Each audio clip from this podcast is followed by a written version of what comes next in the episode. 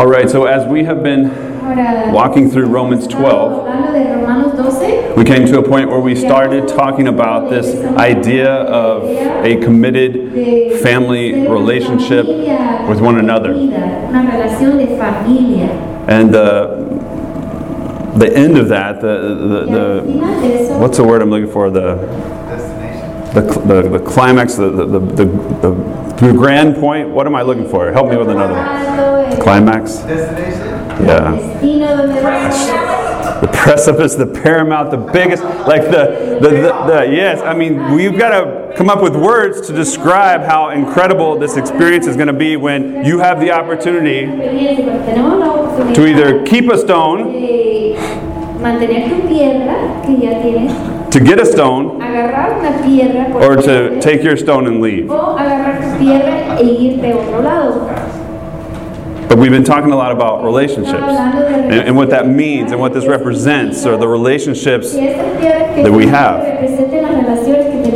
Que representen las relaciones que tenemos. And I think we've begun this conversation trying to, uh, to DTR, to define the relationship. La relación que tenemos. You know, you get to a point in a relationship when you're interacting with someone else and you're like, we need to stop and we need to DTR. y necesitamos tener una conversación. En inglés le dicen DLR, definir la relación. Define the relationship. Let's be clear about this. Let's be clear about how we see each other, about how we're going to interact with each other, about our commitment. to one another. And as we talked about last week, are we relatives or are we family? And this is a commitment to be family.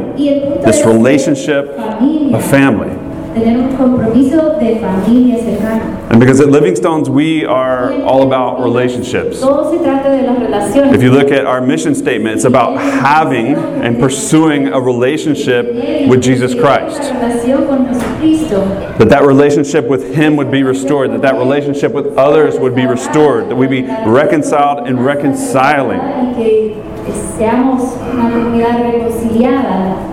Our vision statement is about relationships. That we would come together as a reconciled family. Despite the barriers, despite the differences between us, that we would be multi ethnic, multilingual, multi class, but we would be gospel centered in our relationships. And our values are no different. Valores que tenemos nosotros. But I think we should share our values as you consider this relationship, that we should share about our values as a church, as a family. compartir ¿Cuáles son nuestros valores como familia? como And so, this is something that I think helps us think through and understand those values. Los valores que tenemos aquí This is a triangle that represents relationships. representan las relaciones. And if you look up, there's a relationship up arriba a una relación with God, this gospel driven relationship. Es una relación impulsada por el evangelio. And in another corner of the triangle is to look in these inward relationships, that we would be church centered in our relationships as well. Con nuestras relaciones. And that lastly, that this relationship out, that we would be neighbor focused in our relationships. Estamos enfocados con nuestros vecinos. So, first and foremost, at the top of the triangle, right, we are gospel centered. I mean, gospel driven. This relationship up. We have to have this relationship with God. We seek the gospel, we pursue the gospel, we receive the gospel, we live out the gospel in that relationship with God. And from that, right, as it works its way through the triangle, from that, then we are church centered and neighbor focused in our relationships. And it sounds like you can't be both at the same time. That we can't be both church centered and neighbor focused, but that's intentional. And there's a tension there that is throughout the scriptures, and that I believe is how we are to live as a church. If we're gospel driven, then we will be both church centered and neighbor focused. And hopefully that helps with a framework for your mind, a framework to understand our values and how we want to live out from this gospel driven relationship with God, with each other, and with our neighbors. in relationship. Y con los que están aquí en relación. Everybody with me? ¿Todos están conmigo? All right, so I want to read 1 Peter chapter 2. We're going to read verse 2 through 5, and I want you to look for uh, this diagram. Look for these relationships, this upward, inward, and outward relationships as we read this passage En este pasaje, to see in this passage gospel driven, church centered. And neighbor por el focus. Evangelio, centrado en la iglesia y enfocado en, en el So I'll read first in English Primero en inglés y and then Ashley in Spanish. It says, like newborn babies, crave pure spiritual milk, so that by it you may grow up in your salvation. Now that you have tasted that the Lord is good, as you come to Him, the living stone, rejected by humans, but chosen by God, and precious to Him, you also, like living stones, are being built into a spiritual house to be a holy priesthood, offering spiritual sacrifices acceptable to God through Jesus Christ. So this morning we want to start Esta mañana queremos comenzar with gospel driven. That's where our emphasis will be this morning, and how the gospel is essential, and how the gospel is the source of our relationships and this family, and LSPV. en Piedras Vivas. And so if you look at verse 2, Entonces, si ven en el versículo 2, like newborn babies, crave pure spiritual milk, so that by it you may grow up leche de la palabra, into your y salvation. por medio de ella crecerán en su salvación. Now, if you look back in the context of this letter, Texto de- de esta You're going to have to trust me for now, but go back and read 1 Peter chapter 1, read up to this. But it's clear that this pure spiritual milk that Peter is referencing, that he's given this illustration for us, is the gospel. Por el evangelio. He's saying, crave, Está diciendo que tenemos The gospel. desear con ansia desire the gospel, pursue the gospel. Everybody see it? Be driven by the gospel. impulsados por el evangelio. It's this pure spiritual milk. Now, the other day, Hace unos días, my foster daughter, mi hija que estoy who was just over two and living with us, saw for the first time her baby brother that was born, and with her mom, with her birth mom, and they FaceTime, right? The baby's just been born, is a few hours old. Mom is on the phone. My daughter is looking at her, and she sees her baby brother. We've been talking about baby brothers.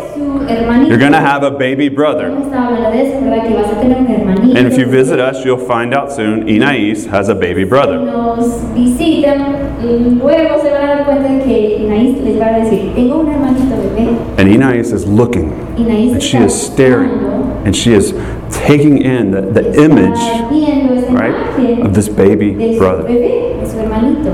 and what is he doing ¿Y qué está haciendo él?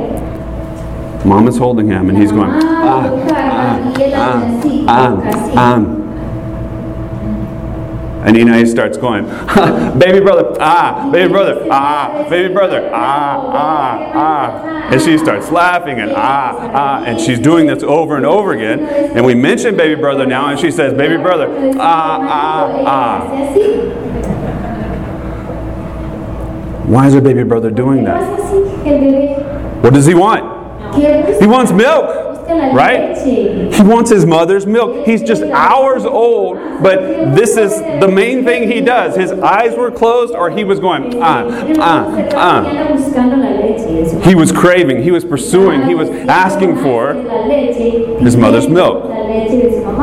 Now, I remember as a student and having to go to the hospital for the first time and go into the NICU, which is the neonatal intensive care unit, where they take care of very sick, very tiny, very new babies. And as a student, we had to go in and check their reflexes.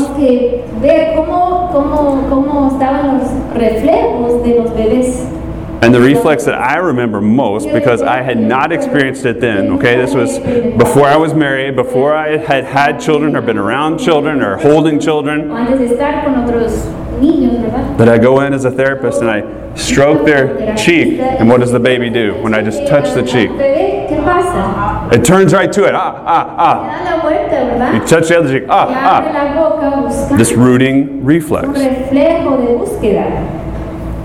Reflejo de búsqueda. It's just natural. Es algo natural. It- It's, it's built in Algo que ellos because they need their mother's milk. They need this milk as infants to survive. They need it to develop. They need it to grow. Poder desarrollarse y crecer. We have a gospel reflex. It's a built in awareness. All of us. We have this reflex of needing. We know we need. I know I'm in need. I know there's something in me that is broken. I know there's something in us that is broken and needs repair and needs restored. I know there's something in our world that needs repair. Está quebrado y necesita reparación. And we're looking for it. And we want it. And we desire it. And we need it to grow. necesitamos para poder We need it to develop spiritually. We need it to develop in our relationship with God. We need it to develop in our relationship with others.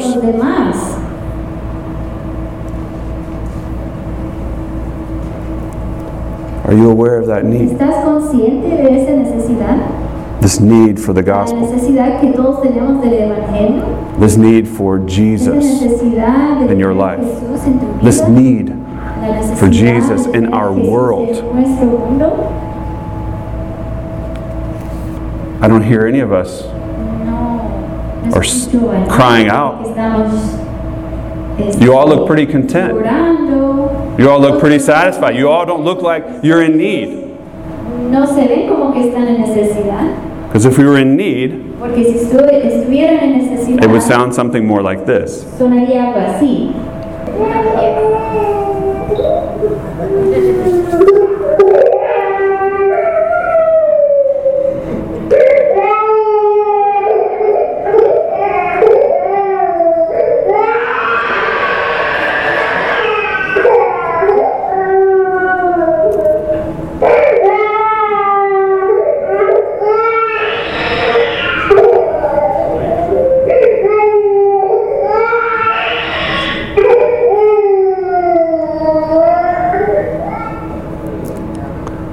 How did that feel? ¿Cómo se sienten?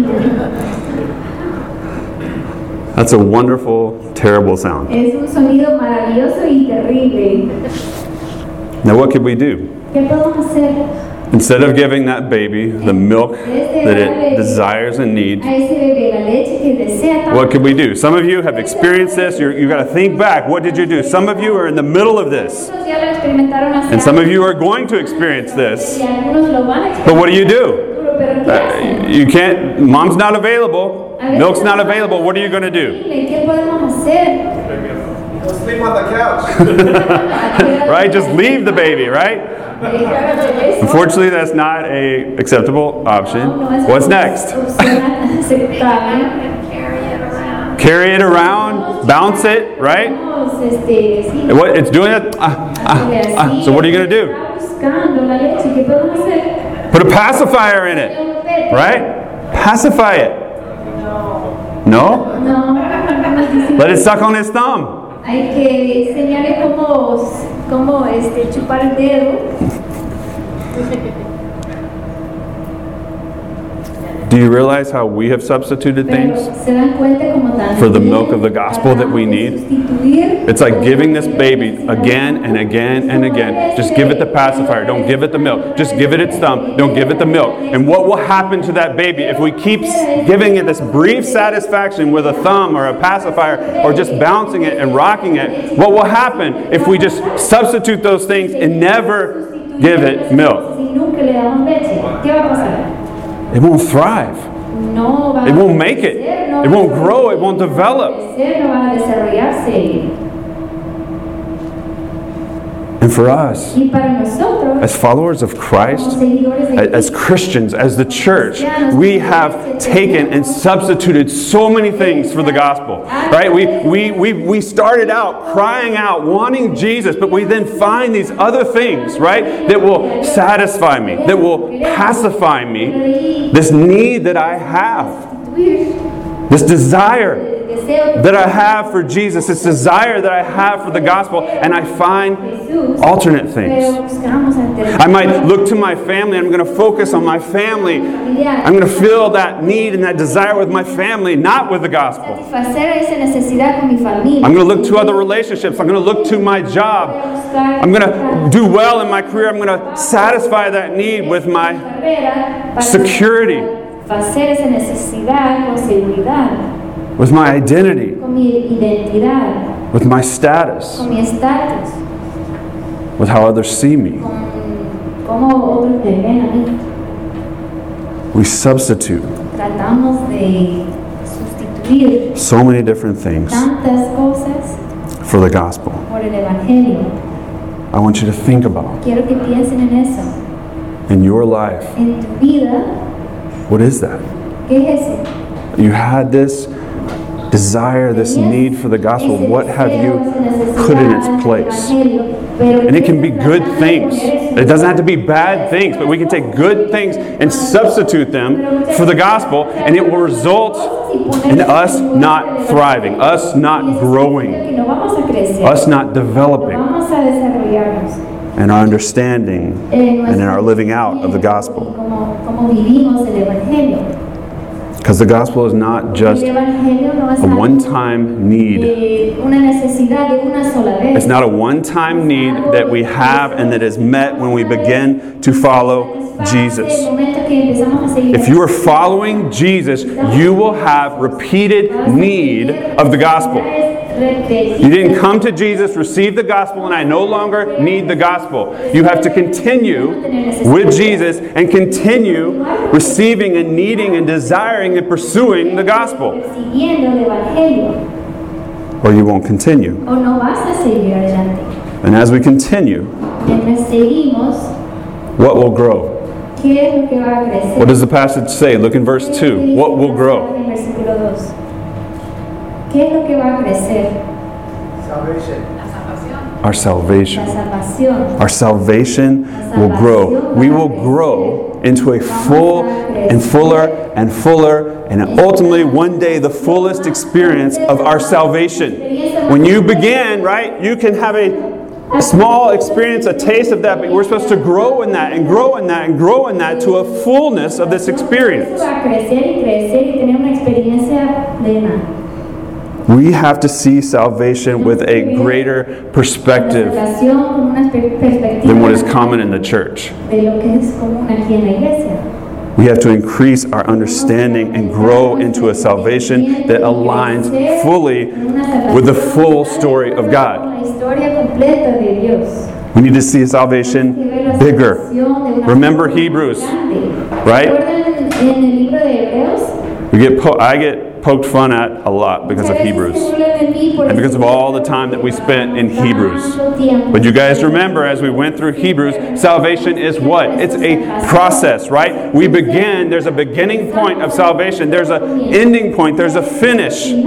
But there's also a process as we go through life. And in each part, we are desperate for the gospel. Estamos desesperados por el Evangelio. We need the gospel.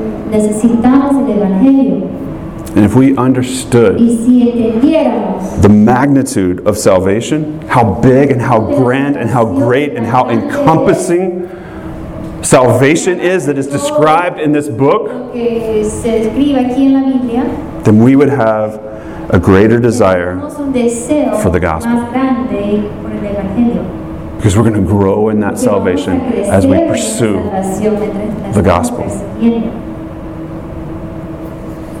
It's the gospel that nourishes us. It's the gospel that will develop us and produce the fruit of salvation in our lives, in each other's lives, and in our world. Okay? Understand what I'm saying. The gospel will change you. The gospel will change others around you. And the gospel will change the entire world. There will be a new heaven, a new earth, right? God will restore all things. We will be under his rule and his reign. That's the gospel, okay? It, it begins, okay? There's a starting point for you as an individual, but you are part of a bigger story. The good news is huge. The good news is bigger than me, it's bigger than you, it's bigger than us. It encompasses all of creation. We've got to see it for that. And I want to grow in that. We can't just see it as a narrow thing that gets me a ticket to heaven. Absolutely, by the blood of Jesus Christ, I am forgiven. I am part of his family. I will be with him. My inheritance is secure, but this is happening bigger than me. And I get to, and we get to participate in that. That's what it means to be gospel driven from the beginning to the end. With me, with us, Conmigo, with our neighborhood, and in this world. en, en este mundo. God is restoring all things. Está restaurando todas las cosas. We have to believe that. Tenemos que creer eso. The life of Jesus, vida de Jesús. the death of Jesus, La muerte de Jesús. the resurrection of Jesus. And the reign of Jesus as King. como, como rey. That's the good news. Esas son las buenas the gospel. noticias del Evangelio. Jesus came what? Proclaiming the good news. That's the good news. noticias y esas son So he says, Repent, come with me, follow me as we pursue, as we proclaim, as we work for this good news.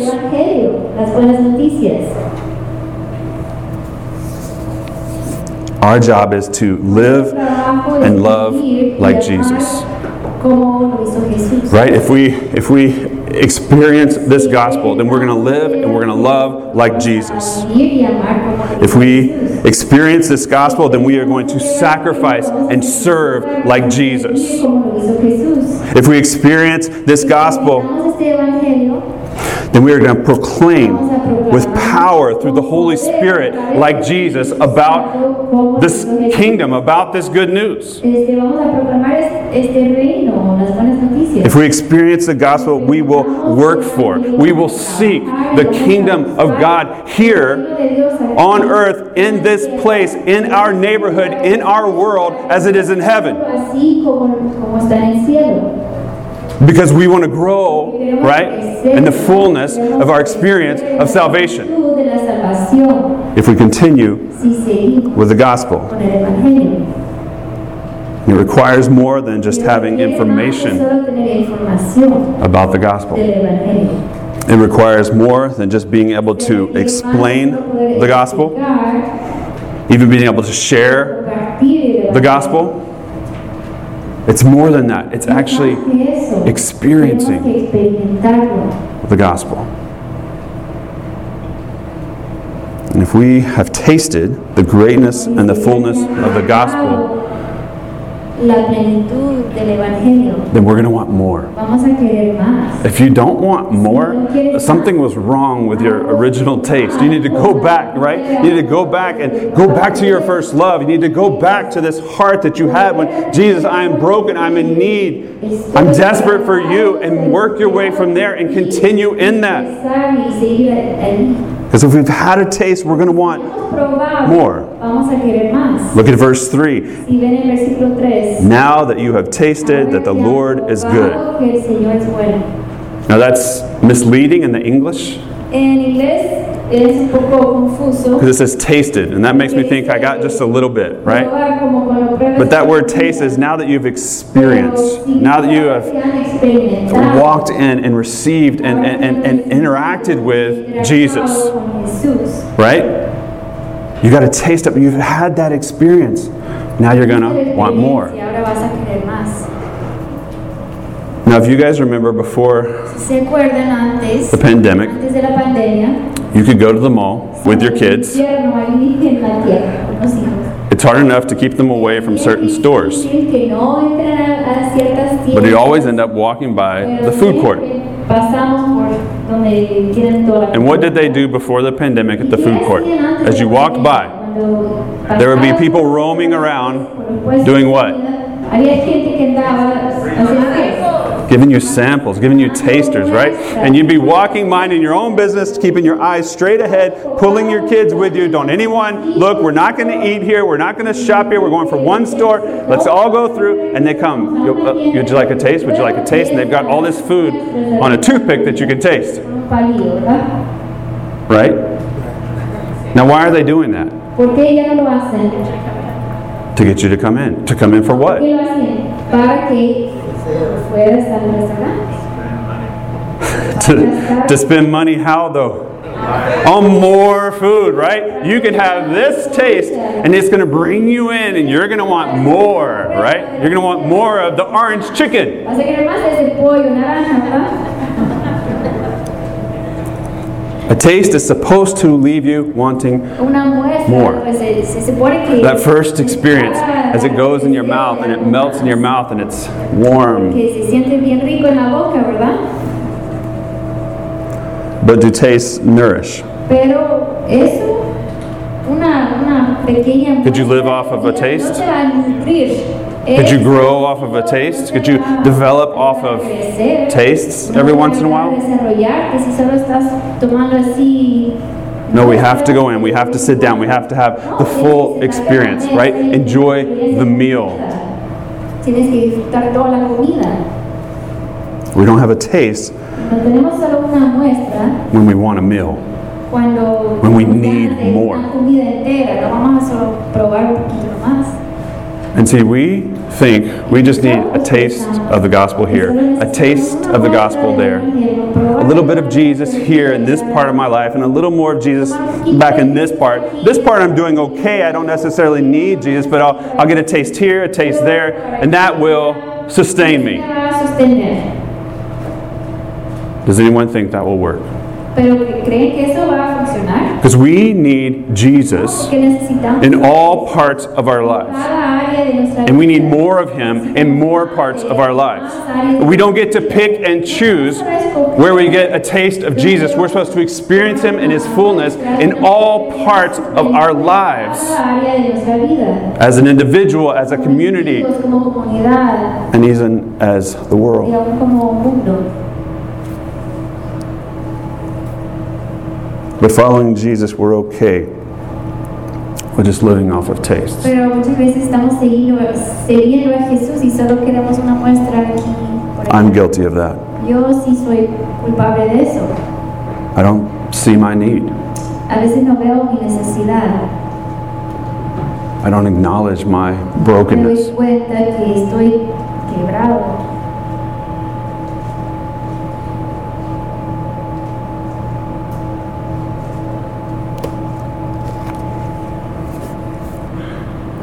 We're not supposed to wait. Se supone que no tenemos que esperar. We're not waiting No estamos esperando To experience the gospel. el evangelio. Uh, there, there- there's no reason why. Well, now, because of the gospel, because of Jesus Christ, I can have this relationship with Him. I can be reconciled with God. And I'm just going to now live my life and wait for that in heaven. Does that make any sense? To, to be able to have my relationship restored with God and then not enter into and experience that relationship, but I'm just going to wait until I get to heaven to know Him more. Solo voy a esperar. To be with Him, to experience Him, to worship Him. I'll do that in heaven. Eso lo voy a hacer en el cielo. I had a taste as a church. pero como iglesia Are we willing to gather with one another? To worship with one another? dispuestos unos con nosotros a reunirnos para alabar juntos. As a multi ethnic, multilingual, multi class body, right? Every nation, every tribe, every tongue will be there before the throne. Are we willing to seek to do that now? Or are we just say, you know what, that's going to be incredible one day when we all come together and as one body, one multi ethnic, multilingual, multi class, crazy diverse body are focused on Jesus, worshiping Jesus all together as he sits on the throne. That's going to be incredible. Decimos, esto va a ser increíble en el cielo, en el futuro. Let's just wait for it. Así que vamos a esperar. We'll experience that later. Eso lo vamos a experimentar después. In our world, En nuestro mundo, God will restore. Dios there will be justice. Va a haber justicia. All things will be made right. in His kingdom.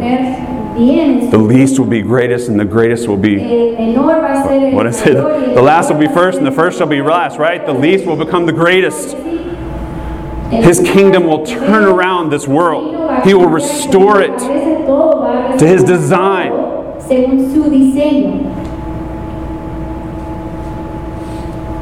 But let's not worry about it now. Pero no vamos a Let's not seek His kingdom. Let's not seek justice in our world, in our neighborhood, in our relationships. Let's just, Nuestras relaciones ahorita. let's wait. Mejor vamos a esperar. I had a taste. Let's not experience it anymore. vamos a experimentarlo más. Do you guys see what I'm saying?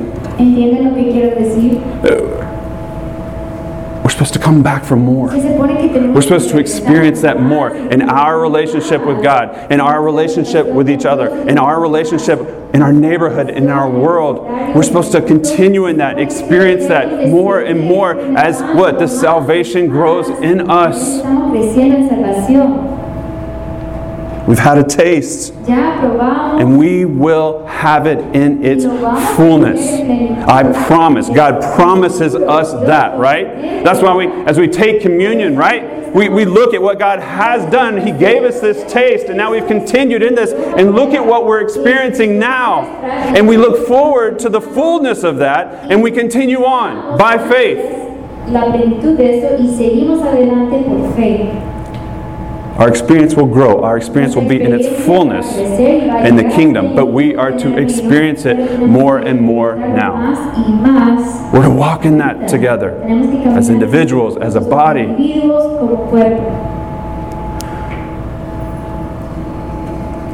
And if we don't grow up into our salvation, if we don't develop, Si no nos estamos desarrollando, we become malformed, entonces estamos mal. right? If we don't give that baby the milk, what's going to happen? It's going to be, no le das leche, ese It's not gonna thrive, the baby's gonna be no va a malformed. sobrevivir o va a estar- it's not going to develop appropriately, it's going to be delayed. Ya, va a tener retrasos. And honestly, I think as a church, we are delayed, right? The church as a whole, and even us, we're delayed because we don't go back to this milk that we need for our nourishment. We make it about other things, and it just it looks ugly, right? It doesn't look right. Cosas y no se ve bien, ¿verdad? Se ve deformado. We don't present an accurate picture of Jesus una imagen correcta de Jesús. because we don't go back to the gospel. Porque no regresamos. And we don't present an accurate picture of Jesus, and we don't act like Jesus, we don't live like Jesus, we don't proclaim his work and the kingdom that Jesus was bringing. And it just looks ugly. Y se ve feo. Because we don't experience Jesus. We cannot proclaim him, we cannot demonstrate him in our lives and through our life together. We have to go back. And the only way for us to be healed, the only way for us to be restored, the only way for us to be formed as our Creator designed us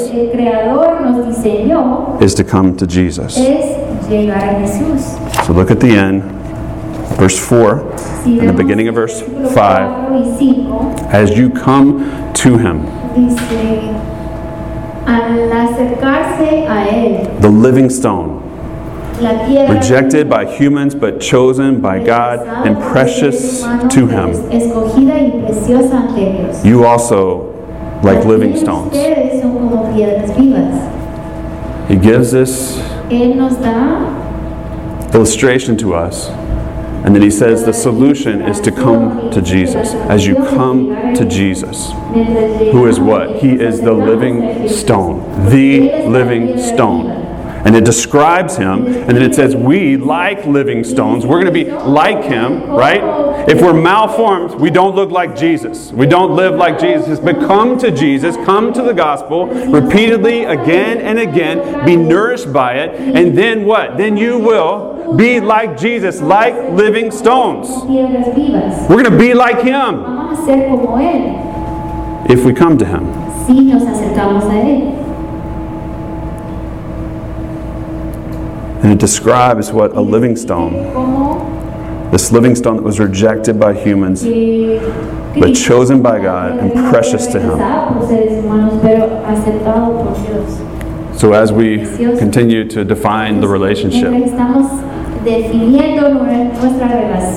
I want you to understand who we are as living stones as we come to Jesus. mientras nos acercamos a Él. It's not who we naturally are, but it's who we are if we continue in the gospel. naturalmente, Sino quiénes somos mientras nos acercamos a Él. We are living. Evangelio. Estamos vivos. We've received new life Hemos recibido nueva vida through the power. of the gospel. poder del Evangelio. We are not an organization, somos una organización, but instead a family. sino una familia. We are not a place or a location, but instead the body for the living Spirit of God. We are living. If we come to Jesus, if we continue in the gospel, then we'll be living. And we are chosen and precious. We are unique and different. Not all the same or even trying to be the same. Estamos tratando de ser iguales. But from the world's perspective, our differences are too great and should prevent us from joining together to accomplish anything. Puede impedir que nos unamos con un propósito. However, God has chosen us, and through the power of the gospel, He breaks down the barriers of language, ethnicity, class, age, as we seek to fully proclaim and demonstrate. Jesus Christ. demostrar a Jesucristo. We have many differences, but we are united by the gospel. Pero estamos unidos We are chosen and we are precious. We're chosen for this. Escogidos y, y preciosos. We're precious Somos preciosos from God's perspective desde la perspectiva de Dios. as we come back to the gospel. Mientras As we continue in the gospel. Evangelio y seguimos adelante. And last, we are stones. And all this is on the website if you want to go read it. I'm just reading some of this to you now, okay? This has been there for years. This is who we are. This is what we desire. I just want to bring it back up. As we- Define the relationship. porque estamos definiendo la relación. We are stones. We're stones like Christ for God's purposes and the work that He wants to do through us. hacer a través de nosotros. He has chosen us not because of our value, not because of our shape or usefulness, but for His glory. For His glory. Para su gloria. Individually, a single stone, right, serves a limited purpose, but strategically placed together with other stones by the master builder, Cada junto con otras piedras por el maestro we can realize our true purpose and proclaim llevar a cabo el propósito the amazing para el que skill of the cornerstone of Jesus Christ. That's what it means Eso es lo que significa. to be a living stone like Him. Piedra, piedra viva como Él. That's what it looks like to be gospel driven. Estar impulsados por el Evangelio. And so the question for us is have you come to Him? ¿Se han acercado a Él? Have you come to the point where you have a Él hasta el acknowledged your need, acknowledge your brokenness, where you are beyond help, beyond assistance? The only option is Jesus and what He has done for you. Have you come to Him and begun this salvation? And if you've begun that salvation, then are you willing to come back to Him and repeatedly come to Him, coming to the gospel, coming to His feet, coming to this place of need for you, for us, for our world? Para, para tu vida, para el mundo. If we crave the gospel, Si deseamos con ansias, if we experience the gospel, si experimentamos el Evangelio, if we come to Him and follow si a Him, then He has a design and a purpose for us. And that's what we'll talk about next time. We'll talk about this design, right? This church centered design and this purpose to be neighbor focused. We'll talk about the design and the purpose as we come to Him, as we are gospel driven. But first, we have to let go. Of our lives. We have to let go of the things that we have substituted for the gospel. the things we have put in Jesus' place, the things we have looked to to temporarily satisfy us when there is a fuller experience waiting for us. things that we've replaced Him with.